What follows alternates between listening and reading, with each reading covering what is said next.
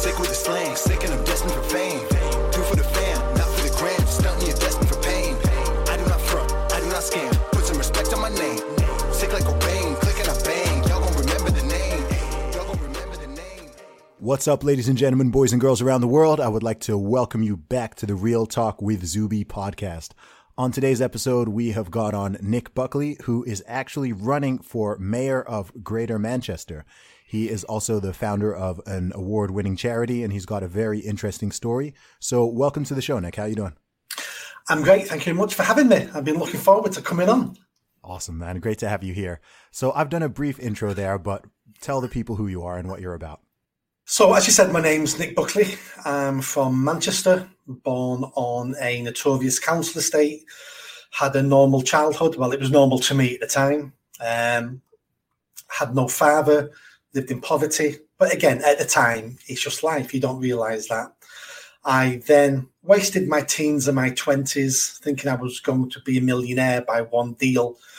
Then in my 30s, I started working for a living and I ended up working for Manchester Council, working with young people, trying to stop them getting involved in crime and antisocial behaviour. Hmm. And then from that, I was made redundant, and I used that redundancy money 10 years ago to set a charity up to carry on that work, working on the streets, supporting kids to make positive choices. And that charity has been going for a decade. We've won a handful of awards. And then a couple of years ago, I was awarded uh, an MBE of the Queen of England for that charity work.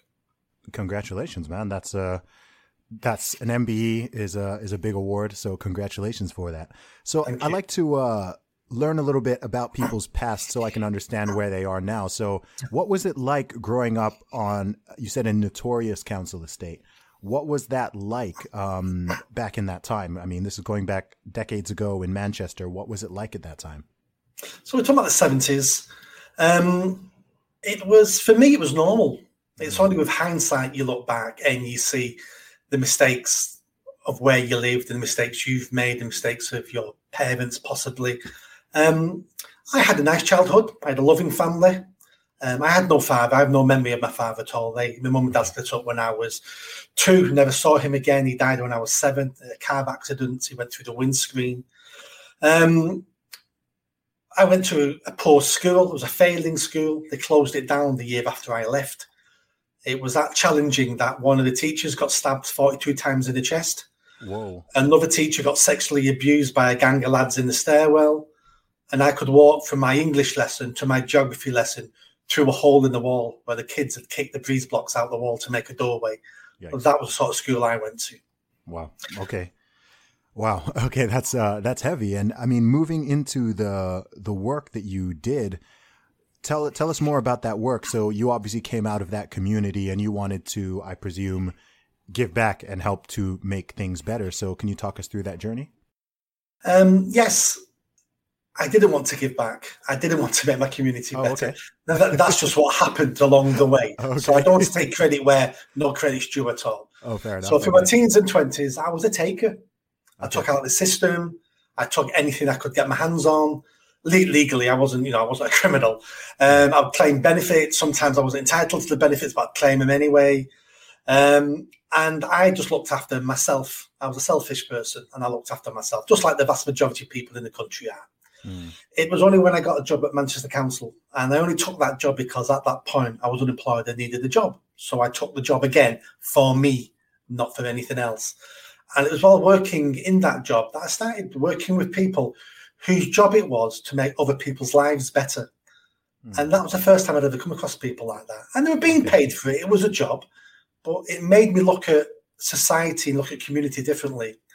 And then I got some other jobs within the council, and that was when I landed a job working with young people. And again, I only took that because the money was good. Mhm. Again, looking after myself. And it was that job that really changed me because I realized almost immediately I was good at this. Mm. This was something where I, I felt that I had a, not only a passion but a skill. And that skill was I came from the same streets as those young people. And I knew when they were pulling the wool over my eyes. I knew when they were lying.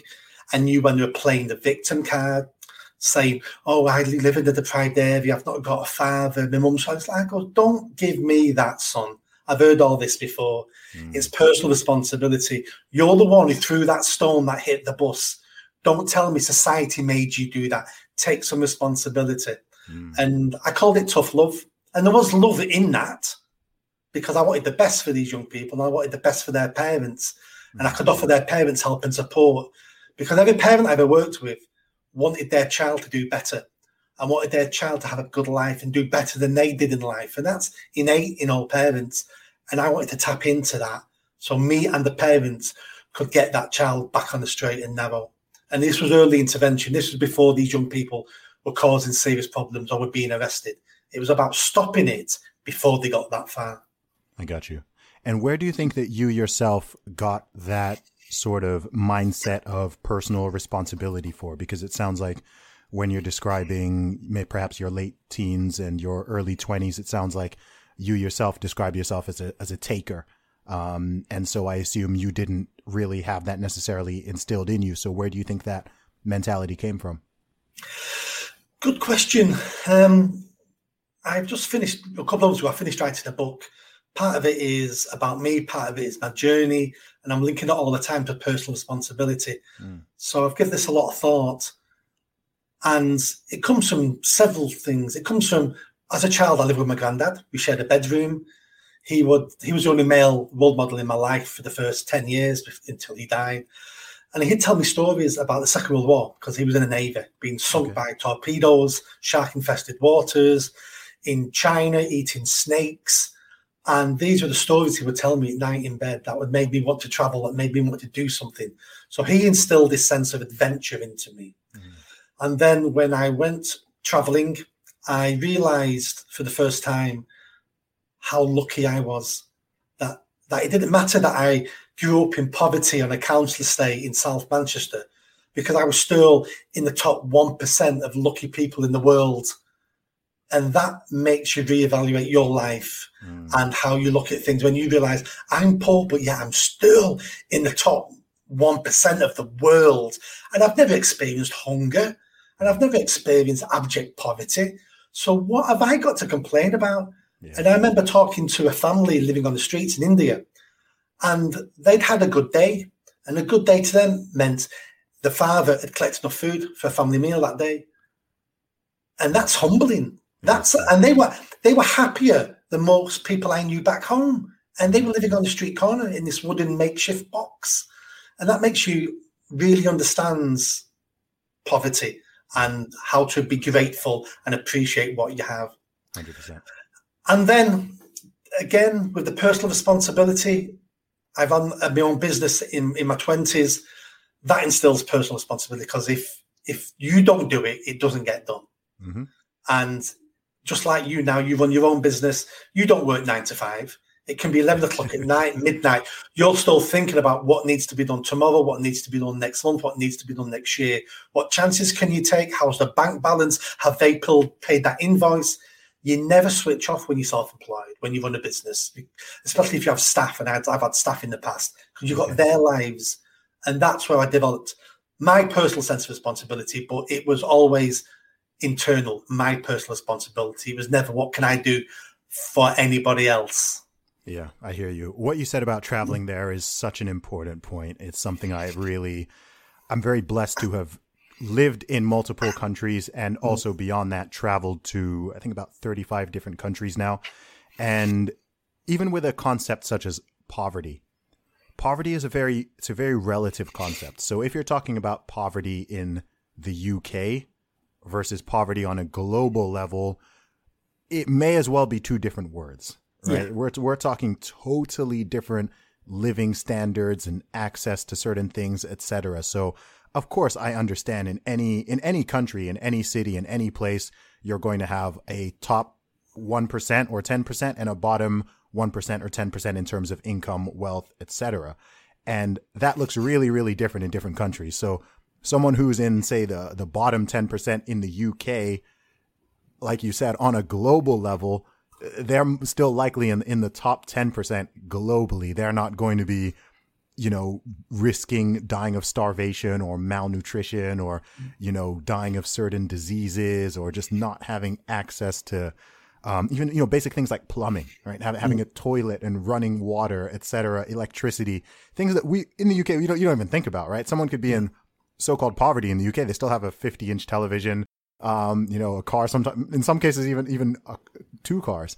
Yeah. Um, but you know people are still con- considered poor there but when you see other parts of the world if you go to parts of asia africa south america especially etc then you see you you get that perspective and that perspective gives you the gratitude i think to understand okay maybe stuff isn't wherever you're from maybe stuff isn't perfect but but you're still very lucky very fortunate very blessed and you even if you don't have those things now, you, you have got the opportunity to rise up, right? You you yeah. got you could you could come from a council estate, uh, I don't know, single mother, single father, whatever the situation is in the UK, USA countries like this, but there's upward mobility, so you can at least. It's not saying it's going to be easy for everybody, but you can see a a pathway. Whereas, in, again, in some places, unless you move, unless you emigrate or something, the ceiling is very the ceiling's very very low. No, absolutely. And I do understand when people get a bit angry in, you know, Western world when they see somebody else with a lot more than they have, even though what they have is a lot more than the rest of the world. I mm. understand that comparison. And to a certain extent, that's fine because you can work towards that. What it taught me was not to not to be envious of what other people have because I know I have enough.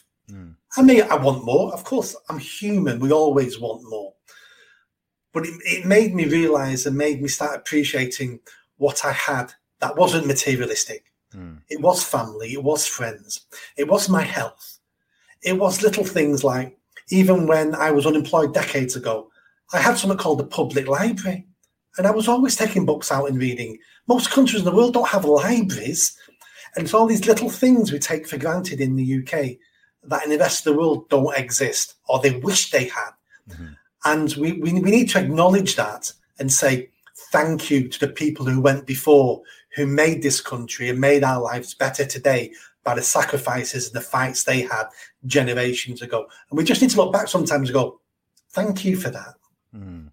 Why do you think that's so rare? Why do you think people don't do that more often? Take me as an example selfish. Mm. Through my teens and 20s, pure, simple, selfish, looking out for myself and it's a human trait. It's weird. I feel like we live in a time where there's it's almost trendy to be negative and to take the worst view and interpretation of everything. It's almost like there have been so many wins. I mean, if you look over the past hundred years or the past century, the amount of progress in a country like the on on every front, um, that is something that should be acknowledged and celebrated, as far as I'm concerned it doesn't mean that you know it's very very we were just talking about before we jumped on this call it's extremely important to be aware of history and to know mm-hmm. of bad things that have happened and atrocities and things that but with that it's also being aware of the progress that has been made and it seems like it's really really trendy to criticize everything and want to tear down and dismantle and deconstruct everything and you know erase everything cancel everybody even if they're already dead etc and not think, okay, hang on, what led to the prosperity we have now? And what are some of the good things? What are the positives that we can take away from these people in the past? But it seems like that's not um it's not a very popular view these days. No, and it's because we keep comparing today with utopia. Mm. Instead, we should be comparing today with yesterday or a decade ago or 50 yeah. years ago because we've come such a long way. My uncle my uncles, so the brothers of my father, dead father, mm-hmm. have told me many stories about when I was a baby in his arms and he was an Irish immigrant, came over here with nothing, with a, a shovel and a pickaxe to build the roads. And he couldn't get accommodation because he was Irish. Yeah. And he'd be turned away. He used to have to send my mum, who was English, mm-hmm. with me on, on their own to get the accommodation. Then he would turn up once they got the keys and paid the deposit because once they heard his accent, mm-hmm. in most places, he wasn't welcome. Yeah, and we look at thing. that to compare to now, yeah. and we look at the. I read a book um, a couple of months ago, and you may have already read it. George Orwell Road to Wigan Pier. I haven't actually read that one. I've read oh. 1984 and Animal Farm, but I haven't read that one. Read that. It's about poverty in the north of England, and it's poverty Mm. And all I kept thinking when I was reading this book was, this would have been my life if I was born in the 1930s. This would have been me. Yep. I don't think I'm strong enough to have done that work because we're, we're a weaker breed now than we were, you know, 100 years ago. Yeah. Now that that was hard, backbreaking work surrounded by poverty and malnutrition. I haven't read the book, but is that the one where he talks about people having to like crawl in these yes, tunnels in the miners? Yeah. yeah, yeah, yeah. I've maybe I've read an excerpt from it because I mm. I know a little bit about it, but I don't think I've read the whole book. Mm, it, it, it's well worth reading. Okay. Um, and what I like about it is at some point he says, I'm paraphrasing now. This isn't word for word what he says, but he says something along the, word, the lines of the English like the idea of socialism. They just can't stand socialists. and I read that and went, that is so apt. That's just like today. We all want a fairer society, but mm. we hmm. can't stand the idiots, the woke idiots who are banging on about how unfair life is in their mansions on their iPhones, driving BMWs. Mm-hmm.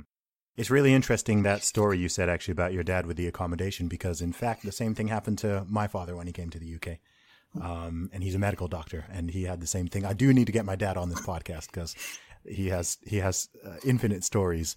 Um, but it's interesting you said that your your dad faced that as an Irish immigrant because again with some of these issues, because again we live in this time where everything is racialized, right? Everything is mm. just you know race, race, race. White. It's it's people literally talk like it's black and white, mm. and so people again they they forget to acknowledge that these type of discrimination and prejudice and you know xenophobia racism whatever it is it can it can run in in in different ways right so mm.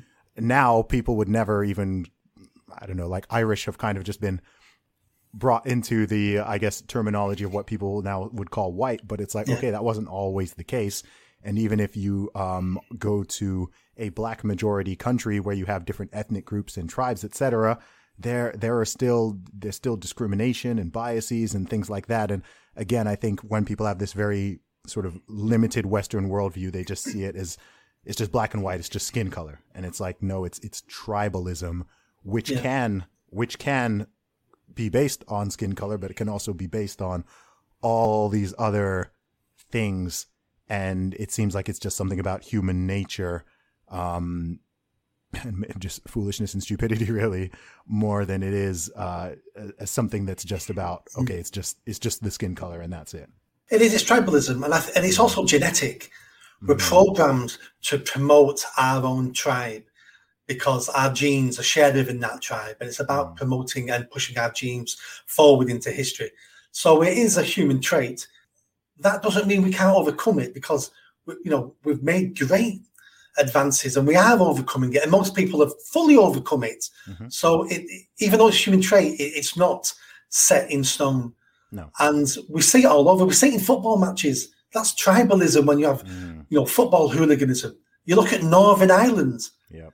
There's no genetic differences between people in Northern Ireland. And they spent decades killing each other. I have family there. My stepdad is from there. I've had holidays in Northern Ireland in different parts. I understand that issue mm. there. And it's, it's it all comes down to tribalism, yeah. us and them. And I'm on the side of us.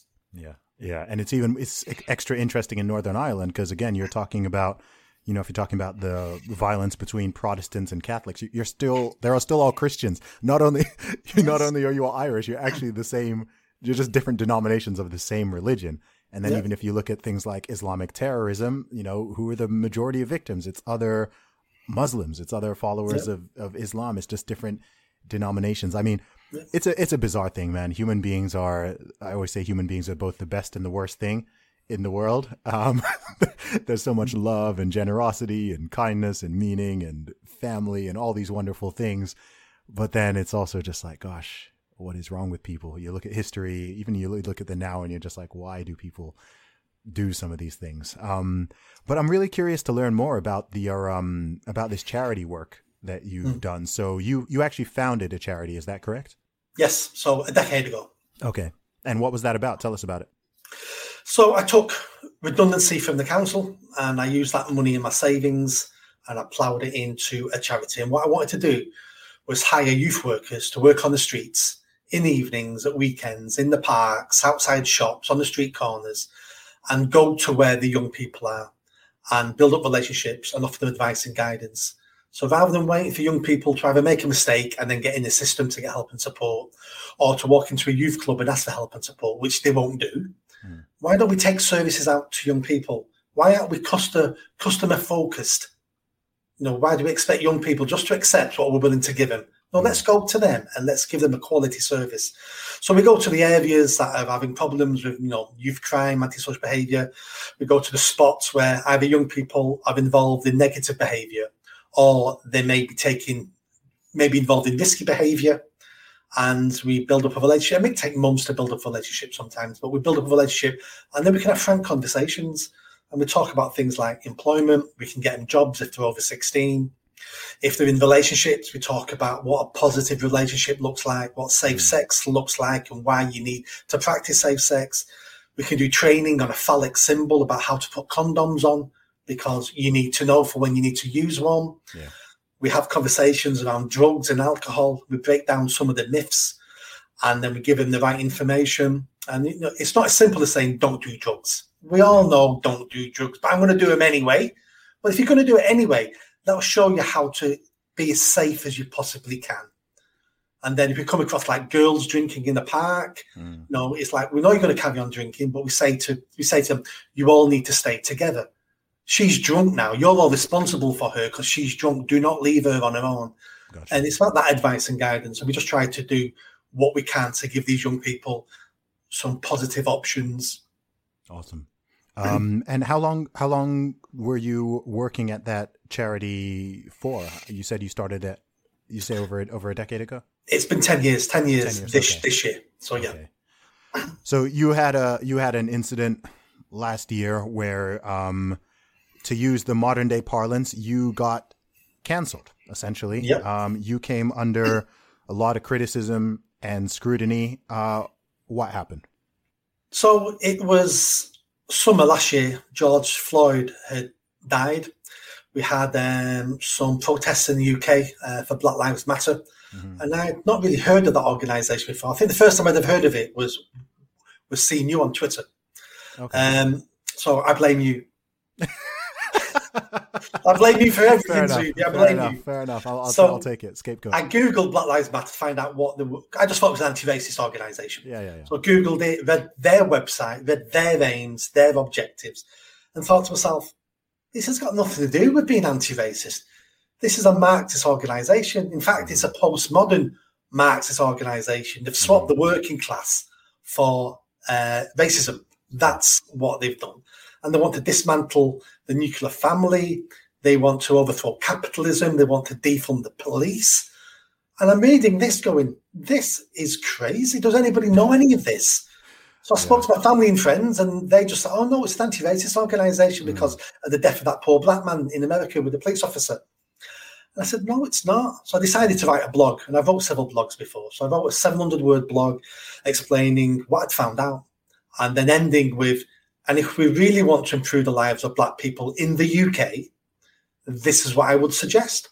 So I mm. talked about knife crime, genital mutilation, and I ended it with, "And why don't we build some houses?" because mm-hmm. not only what because where are all these people going to live? And building houses will improve everyone's life, everyone's children's lives. So I published that um, on LinkedIn, and it got some comments, and it was all fine.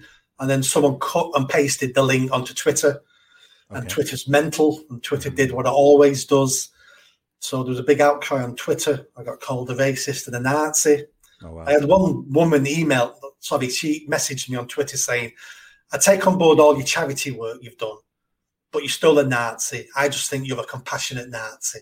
Wow. And that, and that was the best insult I ever had a compassionate yeah. Nazi. wow. Okay. And then what?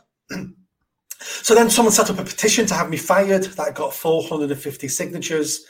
The board of my charity, who I appointed, panicked. Did you say, say 450? 450 signatures. That's not even a lot, but yeah, carry. That's nothing. Um, but at the time, it felt like the world. Yeah, I mean, I'm a bit flippant about the incident now, but believe me, at the time, mm. the pressure, the stress, my board panicked. They didn't believe any of it, but they wanted all this to go away. So they sacked me over email. Wow. And then I decided, no, I'm not having this. So I mounted the fight back. I then went to the press, got some, got quite a lot of press actually, especially with the Mail on Sunday. Mm-hmm. Uh, the Free Speech Union came to my rescue as well. We got a solicitors on board. The online mob all disappeared. Once I got national press, every single one of them disappeared. Not one more person ever criticized me again on social media. We That's shut them all up. Yeah, they were just bullies. Yeah. Once they realized my gang was now bigger than their gang, mm. they just all walked away and went, you know what? I'm scared now to have this fight. There'll be someone weak around the corner. Let's go pick on them. That's yeah. exactly what they did. Yep. And then we looked at the board of my charity and I threatened them with legal action for breach of contract and they resigned within 18 hours. So they were oh, cowards wow. as well. 18 oh, hours. Wow. That's how much they stuck up for the charity. It took them 18 hours. Wow, that's uh that's quite an experience. I mean, what was it like when you were going through it? I mean, like you said, you can talk about it, you know, yeah. flippantly now, but it, it, must have been it must have been intense. It must have been a lot. Oh, horrendous, horrendous. Yeah. And at this time, I just had the birth of my first grandchild. Okay. And that was really upsetting that I wasn't there for my grandchild. Um, I was stressed you know, uh, we're bonding now, but it really damaged my relationship with my newborn grandchild. Mm. Um, that was the biggest downside to what happened. The pressure, the stress, the amount of people who would phone me or email me to say, Nick, this is appalling. I agree with you. Everything you said's fine, but I can't say any of it online or publicly because I'm worried about my job. And it was like, fair enough. You've got a mortgage and a family. I don't want you to die on your sword for me. Yeah. Um, it was a learning curve and it's changed my life. Mm. It's made me reevaluate what I'm doing and where I'm going. And I have made quite a lot of changes uh, okay. because of it all. Gotcha. Um, where was most of the criticism coming from? Twitter. Okay. I mean, I mean, in sort of, was this mainly UK based people? Did it did it hit the sort of US crowd on Twitter? No, no. Oh, okay, it, just UK. Okay, it was it was mainly UK, and a lot of it was was focused around Greater Manchester. Because okay, I, I've actually got a list of all the 450 people who signed the petition. because after I was fired, the person who set the petition up sent the list of names, they printed that out off um, change.org mm. and sent it to the board to say, you made the right decision, and this is a list of the names so when I came back into post, it was in my email box. Oh wow! I looked through it, and some of the names upset me. It was like there was one person who I spent hours with, helping trying to get them a job. Mm. Um, I then offered them a place on my board several years ago because I needed more experience. Okay. So he was on my board of my charity. There was another couple of people who were the adult children of a member of staff of mine. And what was upsetting there was this was I found the list eight months after I came back. Okay. But when I came back, because of the damage to the charity, I had to make some members of staff redundant. Mm-hmm. And their mum was made redundant. So her children wanting me fired. I see. Led to their mum being made redundant because of the damage to the charity where she worked, which is quite ironic. Yeah, it is. I mean, what were the charges being levied at you? The usual stuff, I guess, just racist, racist, racist, or not so much that because the, some people said that. Okay. But I think the, the biggest accusation was writing while white. Oh. Because okay. as a white man, I'm not allowed to write about black issues. And that oh, was the main accusation. Who am I to comment on this issue about black people? Who am I to put forward what we should be working on to improve the lives of black people? Who am I as a white man to have any say on this matter? That was the main accusation. Interesting, as if um, as if no white person has ever ever done that one before. Um, yeah, and I, I, don't forget, and I've just spent two decades. Of course, I'm aware. working in Greater Manchester yeah. with young people, yeah. and you know, probably 30, 40, 50 percent of those people, mm. you I would class as Asian, black, mixed race. So it's it, it, it's, it's crazy though because to to these kind of mobs like that stuff doesn't even matter you know because it's no. all it's all performative it's performative yes. and it's bullying it's not about what is making a tangible difference it's just virtue yep. signaling and it's it's performance it's you know hey look I've, i put blm in my bio hey look i posted a yep. black square on instagram hey, look, I just I held up this sign or whatever. It's it's performative. It's not okay. What are real hmm. world tangible things that are going to make this difference? Right? The statement, you know, I mean, Black Lives Matter has to be the most intelligently and sneakish, sneakily, brilliantly named organization ever conceived because yeah. they, they, they nailed it with that one because any criticize, criticism of their organization is met with, oh, so you disagree with the statement, right? And, yes. you know, that's obviously was done intentionally. I've, I've been aware, I've been talking about this since, to a degree, since 2016, right? Mm. right. Privately, you know, because the, the organization has been around for a while. I don't know why last year with the George Floyd thing, that one particularly, that one particularly went very international.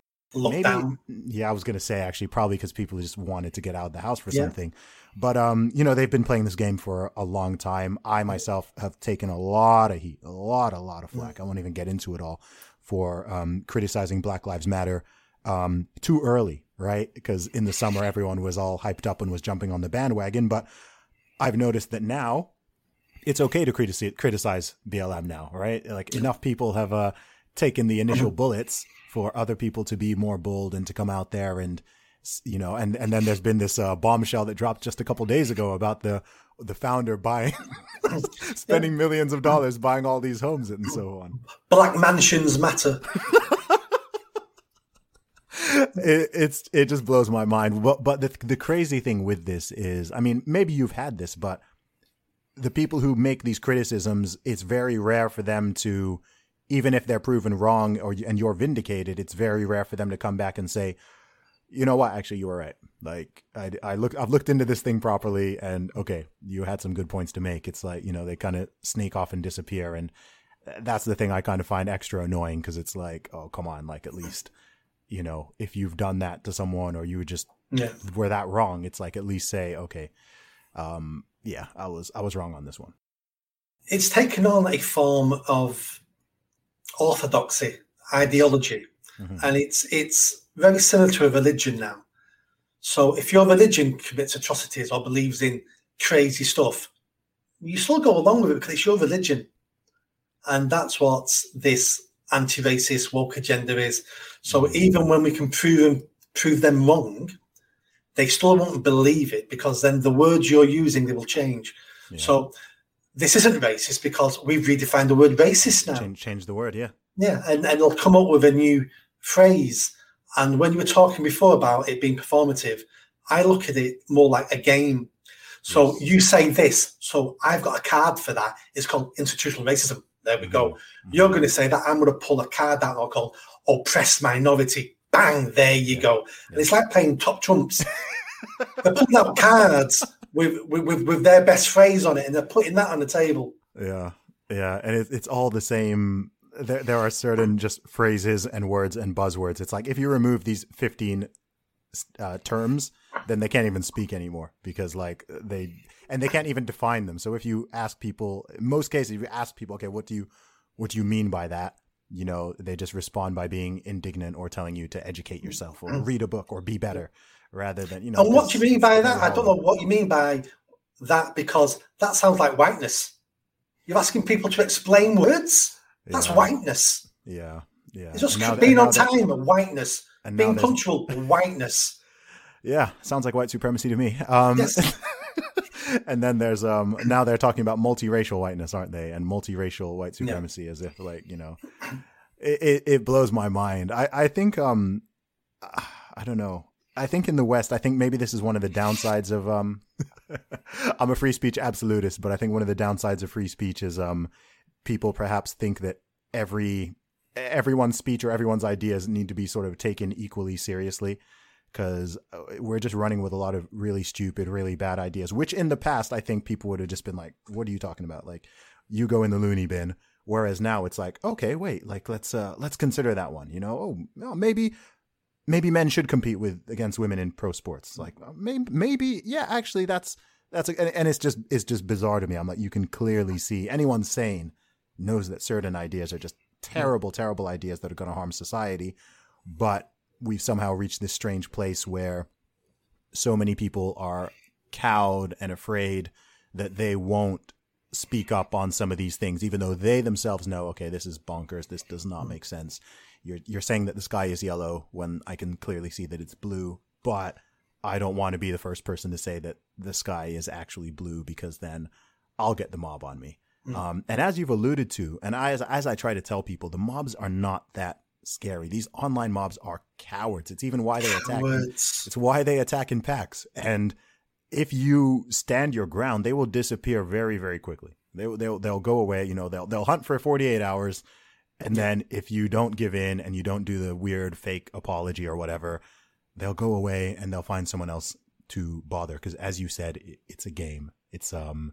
Yeah. It's it's a, it's a it's like head hunting, right? They just want to they just want to get you. Hey, we got this one, another Yeah. one, another scalp, and that's what it is. How do you take anyone seriously online who doesn't give you their real name and calls himself Patman82?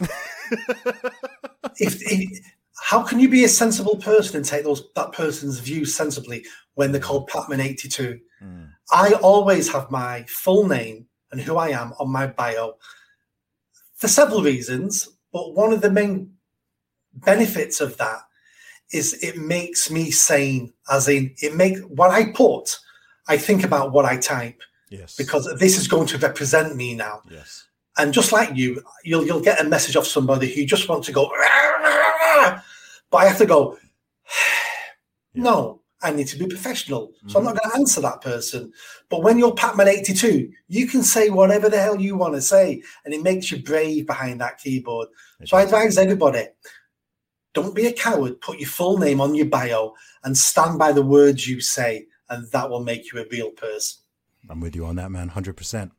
So I want to talk about you running for. You're currently running for mayor. Um, so tell us a little bit about that. Yeah, so the election's the 6th of May. Um, and in Greater Manchester, which is for your viewers, it's a large region in the north of England. And we have a mayor who looks after that region. There's quite a lot of powers, looks after um, many things um, transport, um, the police, lots of other things there. And his term is up, and there's about nine people standing. And I decided to put myself forward for two main reasons, really. The first reason is in Manchester, we've got a serious problem with rough sleeping, people sleeping on the streets and dying on the streets. Mm. And this problem only started 10 years ago. Up to that point, we really didn't have a problem in the UK. You know, we're quite lucky we've got a, a social benefit system here. Um, but we've now got people living, you know, hundreds living in Manchester on the streets. And I've had enough. I've had enough of walking past these people. And I've run homeless projects. I've worked on the streets with these people, getting them into accommodation, getting them into employment. It can be done. Mhm. It takes political will and determination. It's not even an issue of money. We're spending hundreds of millions on this and achieving nothing. So I want to end that. And because all every politician says this and promises to end it and never seems to, I put my neck on the chopping block. I'll end this within a year or I'll resign. Mm. Because it's about time we have some politicians who, who put some meat on the bones and says, this is a promise and this is what will happen. And if I don't resign at the end of the year, I want people to play all these clips back to me and say to me, you're being corrupted, Nick. Yeah, you're yeah. doing what you said you were going to fight against. You Mhm. need to resign. And hopefully I will resign, but I think I'll fix it. Okay. And then the second point I wanted to stand on was Greater Manchester Police. So we've got a dedicated police force for this area. And it's been judged by the government for the last four years as failing. Mm. And then in December just gone, it was put into special measures, which means it's failing that badly. The government are having to step in now to help run it. And it's what have we done here? How have we run our police force into the ground over four years when we've had a mayor overseeing it all? So the chief constable, who's a, the top police officer in the force, walked away and retired. Okay. So we allowed him to retire. If you worked anywhere else in the world and you ran your organisation into the ground, you'd be sacked. Mm. You let him resign on full benefits and just walk away. And then the mayor, who's ultimately responsible, has washed his hands of the whole thing and went, not my fault. Even though I'm in charge, not my fault. Mm. So I want to save Greater Manchester Police. It's becoming too woke. Okay. We're looking at too much, you know, we're placing the internet too much instead of the streets. Mhm. I want to get back to basics. I want to increase public confidence in the police. And I want the police to catch criminals, we've got knife crime, we've got people dying on the streets in Greater Manchester. Let's tackle that instead of tackling some of the other issues. Mm-hmm, mm-hmm. I like that. I think that's very realistic and pragmatic, and I like that it's two main points because when politicians of any stripe promise everything, promise the world, then I become more skeptical, right? Because it's like, mm. well, you're not going to be able to do all of that. So why not take two or three and really work on it? Um, with the homelessness issue, that's something that really intrigues me. Um, number one, what do you think it was that caused, you said it in the past 10 years, it became a much bigger issue. What was it that happened 10 years ago that led to that? So 10 years ago, we entered a period of austerity where the government cut all the budgets, hence why I was made redundant. Gotcha. So we came out of the 2008 crash and cuts started coming and governments and councils, not the council's fault because they get their money from central government. And Manchester Council has had 55% of its budget cut over the last 10 years. So wow. these are huge cuts so they had to make some real difficult choices. Mm. So a lot of the funding to the small charities who'd be working with vulnerable people all got caught. Oh, okay. Some of the services from drug addiction, mental health got cut. Mm. Some of the homeless services got cut. Mm. And people went bang, bang, bang, bang. And some people found themselves on the streets. Gotcha. And then at the same time, we then had cuts to the police. So people who would be begging all day in Manchester City Centre we then allowed them to beg all day to buy drugs, which then compounded their mental health issues, mm-hmm. which made them then stay on the streets even longer. And it was like a perfect storm. And that's how 10 years ago we developed this huge problem in Greater Manchester. Interesting, interesting. I, I um I used to go to Manchester quite a lot to sell my CDs in the in the city center there, so I'm yeah. very very familiar with Manchester city center. Um, yeah, I mean homelessness is a it's a, it's such a tricky one because it's it's something that's universal and has, as far as I know, has always existed to you know at least to, to some extent. In some places, it's awful. I don't know if you've ever been to like Los Angeles or San Francisco or ridiculous there. Like it's, it's not I've like seen, yeah, okay. I've not been there recently. I mean, I've seen, okay. I've seen some of the Western countries. Like I was shocked when I saw it in Canada, and I was shocked when I saw it in Australia living okay. on the streets. Yeah, I sort of was half expecting it the times I've been to America. Mm, mm. I'll tell you, L.A. and San Francisco are are something else. They're something else. I've been to every city in the UK, and no. there is nothing in the UK that even. Rem- I mean, just LA, they have six, 60,000 homeless. 60,000. Yeah. Um, and it's not just that they're homeless; it's the levels of drug addiction and the obvious mental health problems, and you know, I'd never seen people just smoking crack on the street and shooting heroin on the street until I went to California in 2019. Well, come to Manchester, you'll find you'll find that, that, now. Really, really, open drug injection, open drug dealing. Uh, we've got the homeless people fighting among themselves and stabbing each other. Yeah. We've got homeless people with squeezy bottles of bleach Yikes. because it's a it's a a, um, a defensive weapon. That if oh. you come near me, I'm going to squeeze this bleach in your face. Yikes. So the, the violence inside this group is horrendous, and, and we need to save them from themselves as well. I get you. Okay.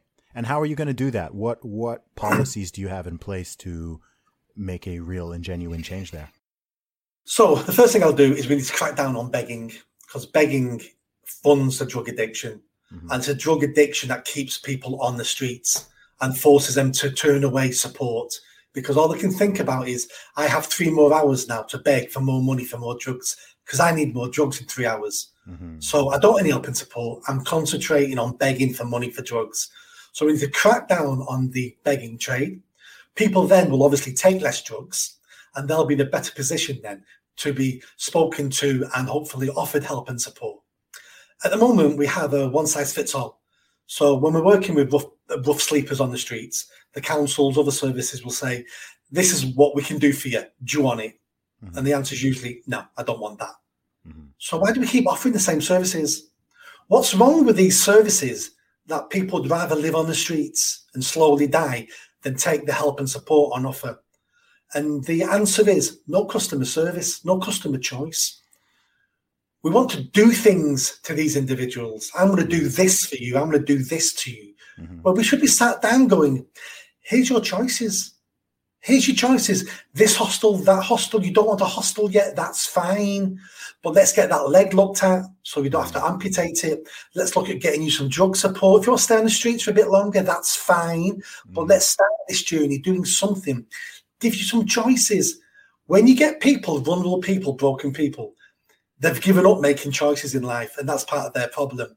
Mm. And what we need to do with broken people is to give them choices. Sometimes as simple as, do you want a tea or a coffee? It's your drink. You need to decide. And the more they make, and it sounds a bit silly, but the more they make some of these choices, the more they realize I'm a person. Mm. I'm human. And the choices I make affect my life. So therefore, maybe I should make some better choices and think ahead. And this is a slow process. And then some of the hostels we can get people into, some you'd never want to sleep in yourself because you know they're they're dangerous. You're going to get robbed if you know the violent, strong people dominate. We need to split people up. We need to say to people, "You've not got a drug issue, so we're going to move you straight into hostel B because that's for people with low need. That's for people we can move on really quickly. You need to go to hostel A because it's a lot smaller. There's only four beds there. We've got a drugs worker there all the time. And this isn't rocket science. The people who are running the services at the moment in Greater Manchester, the people who have been running them for decades, so they haven't solved it. But we keep asking the same people to keep solving the same problem by doing the same things. Mm. And that's madness. They keep getting the same results. Do you think that's perhaps because there's a perverse incentive there, perhaps not to solve the problem? I think that can often be an issue with. I think that can often be an issue with some Mm. public services or certain jobs, right? Where actually, if you solve the problem, then you're out of work. There's like a weird, there's a weird incentive there. It's a bit like a personal trainer who doesn't really want to, doesn't really want their client to lose weight or learn how to do those exercises properly because then they could be, uh, they could be out of a job. Yeah, a bit like a race hustler who doesn't want to admit that. Was- there is no, actually- there is no more. actually- no. I was actually going to use that example, but I was like, you know what? Let me use one that's a little less, uh, a little less on the nose. I agree, and the charity sector needs, needs looking at. So, and rough sleeping in Greater Manchester is a multi-million pound business. So, some people have got a vested interest. I've not got to a stage yet where I would say they're not trying to solve the problem. I've never met anybody yet like that, so I don't want to go that far down the you. Down down that road. But it is a, it is an industry. Um, but again, with charities, what I would like to see with charities, but this will have to be a national thing in the UK, is we have charities. You set a charity up and you state your what your aims are, and then you're you're held accountable to your aims. That we, my charity, will work with young people to help them make positive choices. A charity should also state when they've achieved their goal hmm and then they should close down. So what we have with charities is mission creep. So do you know mm. what? Child poverty isn't child poverty anymore in the UK. So what we'll do is we'll change the definition of what child poverty is so we can keep going. And now we're going to look at this and we just keep pushing and pushing because we're a multi-million pound organization. Yeah. I've got a golden plated pension and I don't want to mm. close this charity down. So let's just keep saying we've got issues. Charities need to state when they've achieved their goal and they need to close down and then start a new up with a new goal. And that's what we need to do. That's a fantastic point. I've never actually that's not something I've ever considered before, but that's a that's a brilliant point because yeah, there's so much scope creep in these things. And as we know mm. with with any organization, whether it's a, a company or let alone a government or an NGO, whatever, they always tend towards growth, right? Just growing and growing and oh, entering this and entering that and after a while, I'm like, wait, what is your purpose? Like, w- what are you Yep. doing? It's it's a bit like when I'm seeing these. it's a whole other issue, but with, with some of the police when they're starting to, uh, you know, like why are police like putting rainbow flags and transgender flags on their cars and going to like? pro- I'm like, I'm like, you're the police. Like, what? What are, are the, are the stabbings down to zero? No, then stop. Absolutely. Right? Yeah, you know, you're you're there policing tweets and ha- harassing people for Facebook posts or for. No, I'm I'm like, wait, hang on. Are are the murders, rapes, assaults, robberies, bur- are, are these things down to zero? Mm. Um, if if they are, then cool. We don't need police anymore. I'll support. I'm I'm with you. Defund the police. But if not, but if not, then please stop with this nonsense and get back out there and solve the problems that actually need to be solved. Like all this virtue signaling and nonsense. It's like nobody wants this. Nobody asked for this. Nobody wanted it. Just stop, you know? It goes beyond that, for, especially for the UK police and Greater Manchester Police. For me, it's all it, it's what's the word I'm looking for? It's a lack of professionalism. Mm. So we'll have police officers dressed up as rainbows for the Pride parades. now, police officers should be at the Pride parade to maintain law and order. Police to police. They should be there. Yeah. They shouldn't be there to take part of the parade and be entertainment, because that's not what we're paying for. And it's crazy the amount of police officers I see who don't even shave. And it's like you're a public servant. I expect you to shave tattoos halfway up the neck and the face, and you're a police officer. It's like no, we, we need to professionalize the service. And my biggest pet hate is police officers who call members of the public love and mate. It's like, Okay. excuse me, he's sir and she's madam. No matter what your engagement is, I, I don't want you to be their friends. I want you to offer professional service because if you don't, they then presume this is personal, that your interaction is personal. And if they have a bad experience, it's because it was personal. It should be I don't care who you are, I don't care what you believe. All I'm going to do is enforce the law. Yeah. That's my job. Then you see police officers on these TV programs, the fly on the wall documentaries where they're arresting somebody and they're rolling around in the mud, putting handcuffs on somebody, and they're shouting, Stop struggling, you muppet.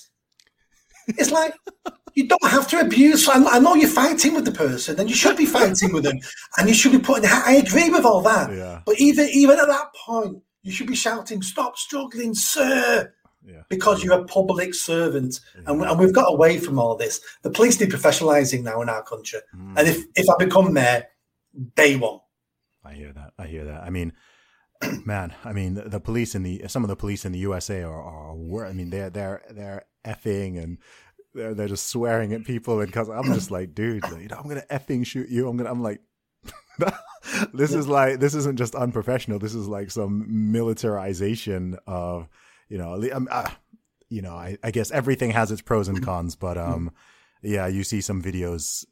I mean, I, I've seen I've seen bad videos from the UK, but certainly some of the again, you just you've said the crucial word: video. Yeah, Everybody has a video phone. Mhm. What you may have got away with 10, 20 years ago, it's over. Yeah. Everyone's got a video phone. So I like the public recording the police. Yeah, it's yeah, it's Uh, good. I'm, not, the police should never be scared of the public recording them because you shouldn't be doing anything wrong. That's true. And have you noticed since we've got video phones, there's no more UFO sightings?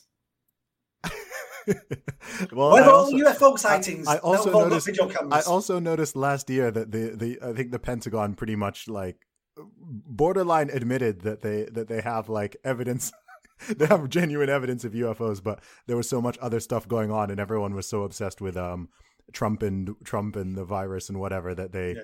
they sort of glossed over that. And I was like, wait, hang on, hang on, like aliens, like can we can we talk about the aliens?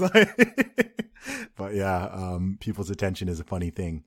It So um, so what is I, I was going to say what is next for you, but I already know you're running for mayor. You've got a book. Is your your book is coming out or it's out already? Tell us about your book. I'm in the process of looking for a publisher. So if you're a publisher out there, um, please get in contact. Um, we're approaching publishers at the moment, um, but we've not got a deal yet. Okay. Um, it's called Lessons in Courage A Journey into Personal Responsibility. Mm. So it starts off about me and my life, about how I've got to where I am, what happened to me in the summer, and how I fought back, and how I had the courage and the skills to fight back. And I can relate all of that back to past experiences. So growing up as a child in school and stuttering, you know, all the way through school, I st- stuttered when I tried to talk out loud in class. So you can imagine the stick I got. And that toughened me up. Yeah. Um, you know, living on that tough council estate toughened me up. So I talk about that. And then I also talk about how we all need to be more courageous because mm. at the moment, all we're doing in society is, is being cowards. We're allowing things that we know are wrong to happen because we're too scared to speak out. I hear that. And where this is going to take us, could be somewhere really, really dark if people don't start standing up and saying, the king is in the all together, instead of just nodding and agreeing. And, and that's what we need to do because the vast majority of people know right from wrong and they and they, they know what silly is and they know what sensible is and we know these things. Mm-hmm. people just need to stand up and go this is what i believe. I love that. Nick buckley thank you so much for coming on the show. It's been really good to talk to you. Where can people find and follow you on social media? I'm on virtually all the social media sites at nick buckley mbe all one word and i've got a patreon account where I write articles, videos. That again, Nick Buckley, MBE. Awesome. Thank you so much for coming on the show, Nick. Great to talk to you. Thank you very much. I enjoyed it. I am the man, sick with the slang, sick and I'm